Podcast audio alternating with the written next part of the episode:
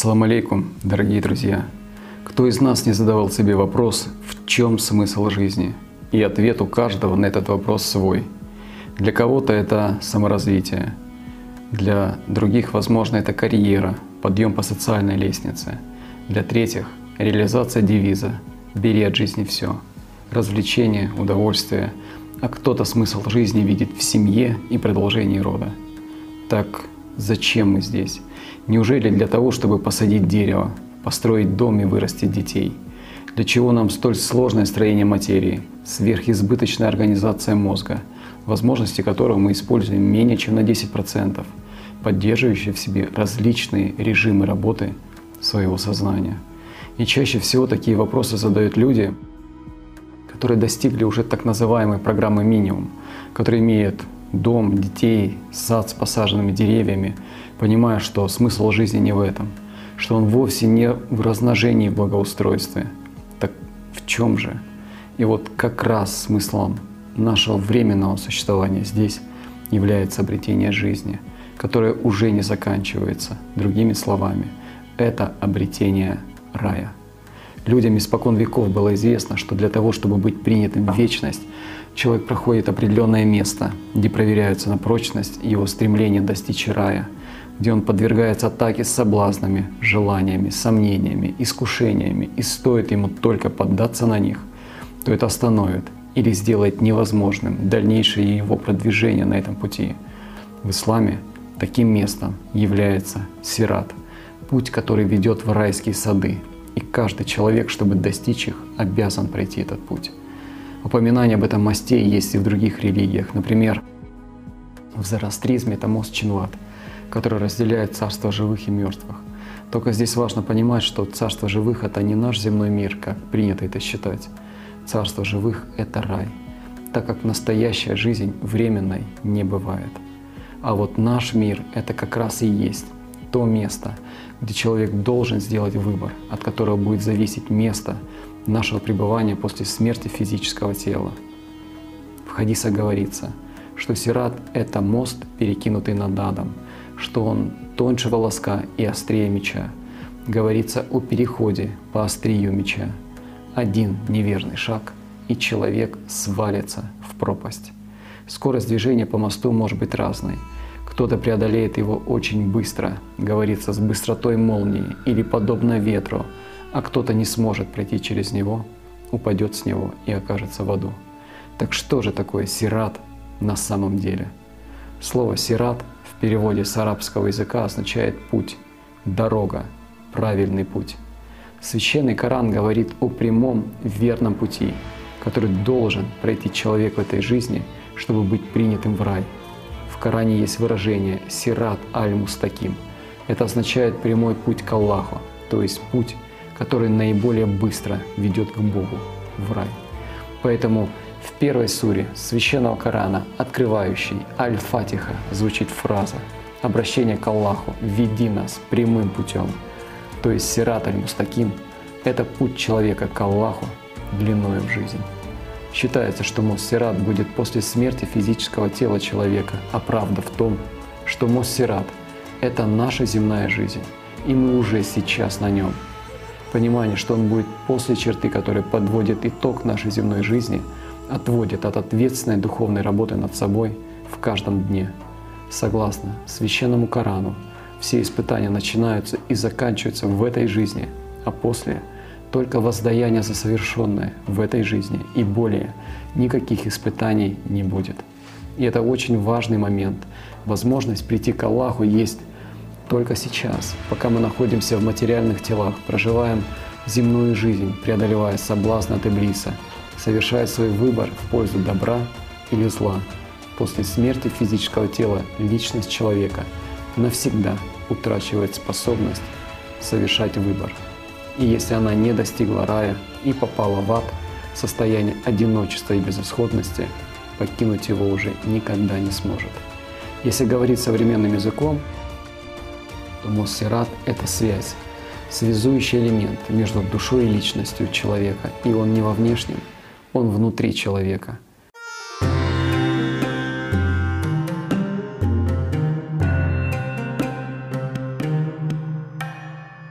личность находится выше нашей головы, а душа приблизительно в середине конструкции, то есть где-то в районе солнечного сплетения, ну так вот скажем. И вот между ними есть так называемая серебряная нить. Но многие о ней слышали, во многих религиях об этом упоминается. Но сознание, оно находится как раз между личностью и душой. Вот это то, что стоит между. Серебряная нить — это связь, ну, благодаря чему личность связана с душой. Но заметьте еще один момент. Когда у человека происходит обида или еще что-то, человек практикует даже, или он молится намоленный, у него благость внутри, он чувствует это внутреннее тепло, эту любовь Божью, ему хорошо. А потом, ну, шайтан тоже не слабый, он ему нашептал, у него появляется обида, и у него аж внутри сжимается что-то. Не сердце, а внутри сжимается. И он уже не чувствует ничего внутреннего хорошего, и у него крутятся мысли вверху, обида, злость накапливается, он начинает нервничать, агрессия появляется. Разве не так? Вот это как раз и говорят, что в это время шайтан сжимает серебряную нить, он крепко держится за ней. Но он может ее держать лишь тогда, когда его рука способна охватить. Но когда человек большую часть своего внимания он уделяет миру духовному, он посылает свою любовь, не куда-то в небеса, а к Богу, который внутри, это ближний путь. И он постоянно соприкасается с Ним, духовно соприкасается и развивает себе то, как говорят, личность начинает постепенно приближаться. И серебряная нить становится толще настолько, что шайтан не может ее захватить. Ну, такая вот. Но что-то в этом есть. Да, шайтану не подвластно сердце, которое знает Аллаха. Конечно.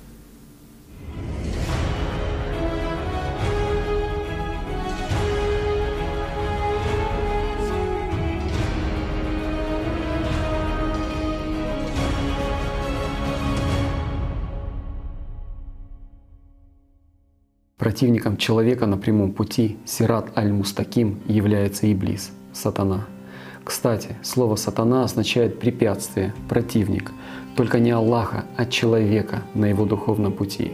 А дьявол означает подстрекатель, клеветник, нашептывающий. Подстрекатель — это очень точное обозначение того, кого именуют дьяволом. Подстрекать — это побуждать на что-то нехорошее, предлагать совершить объекту воздействия определенное действие. В этом суть дьявола, сатаны и блиса — подстрекать, наущать, возбуждать человека через свои инструменты, мысли и образы на действие — а действие — это в первую очередь вложение внимания самого человека в те программы, которые и были предложены ему сатаной. Человек имеет право отказаться от того, что ему предлагается дьяволом. Например, отказаться от обиды, гнева, злости, равнодушия и выбрать чувственный контакт с Аллахом на уровне глубинных чувств. Это то, что означает термин «такуа», который неверно переводит как «богобоязненность», а означает оно «защита», оберегание связи с Аллахом внутри себя — это охрана чувства любви и благодарности к Аллаху в каждом мгновении своей жизни. Не утратить чувственной связи с Аллахом на прямом пути, мосту Сират, что позволит человеку не упасть в пропасть него. Какие мудрые напутствия идущему по мосту Сират дает пророк, мир ему и благословение Аллаха. Чувствуя в душе призыв ангела, возблагодарите Аллаха.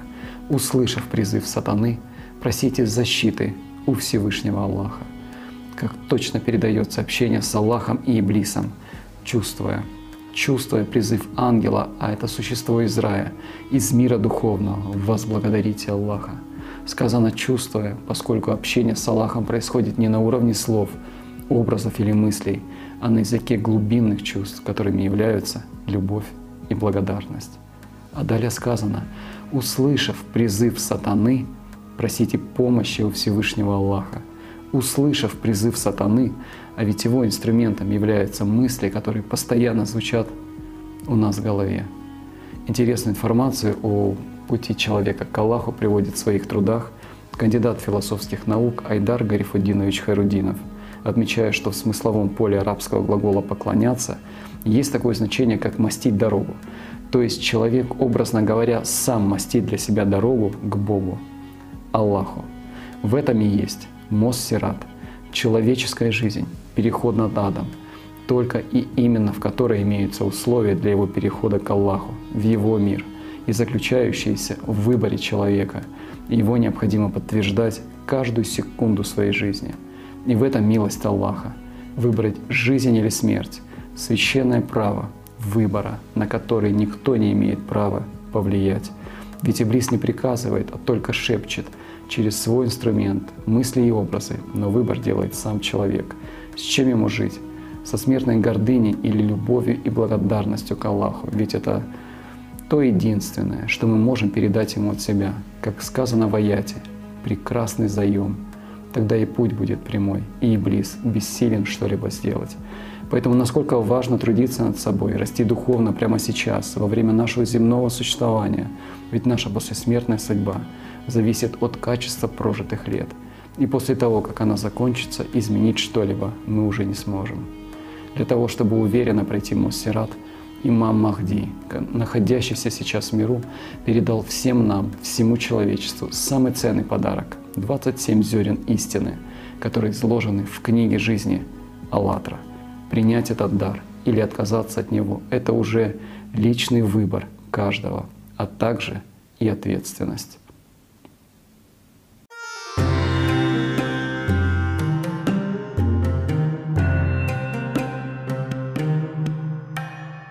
А есть ли что-то, что всемогущий Бог не может сделать? Есть. И вот это действительно есть. Он не может заставить человека сделать свой выбор быть живым или быть мертвым. Это делает исключительно человек. И опять-таки в этом сама суть всего. Ибо человек выбирает. Представьте, вот как бы это вот объяснить просто? Ну я бы сказал, давайте попробуем порассуждать. Представьте мир, который разделен на живое и мертвое. И вот здесь стоит человек. Дьявол может ему кричать, но он его и пальцем не тронет. Но он ему кричит в голове, иди ко мне, и заманивает его всяким. А Бог, у него просто есть любовь. Но он не кричит не орет. Он просто есть в человеке, как личность, как душа. И человек чувствует это. Но чувствует он это личностью. И что он выберет? Жизнь или смерть. Даже Бог не может заставить человека выбрать жизнь, если тот захотел умереть. Это, наверное, единственное, что не может Бог сделать за нас выбор. Выбор — жить или умереть. Мы выбираем. И это делает нас, опять-таки, когда мы выбираем жизнь, это делает нас равными среди равных. В этом вся соль.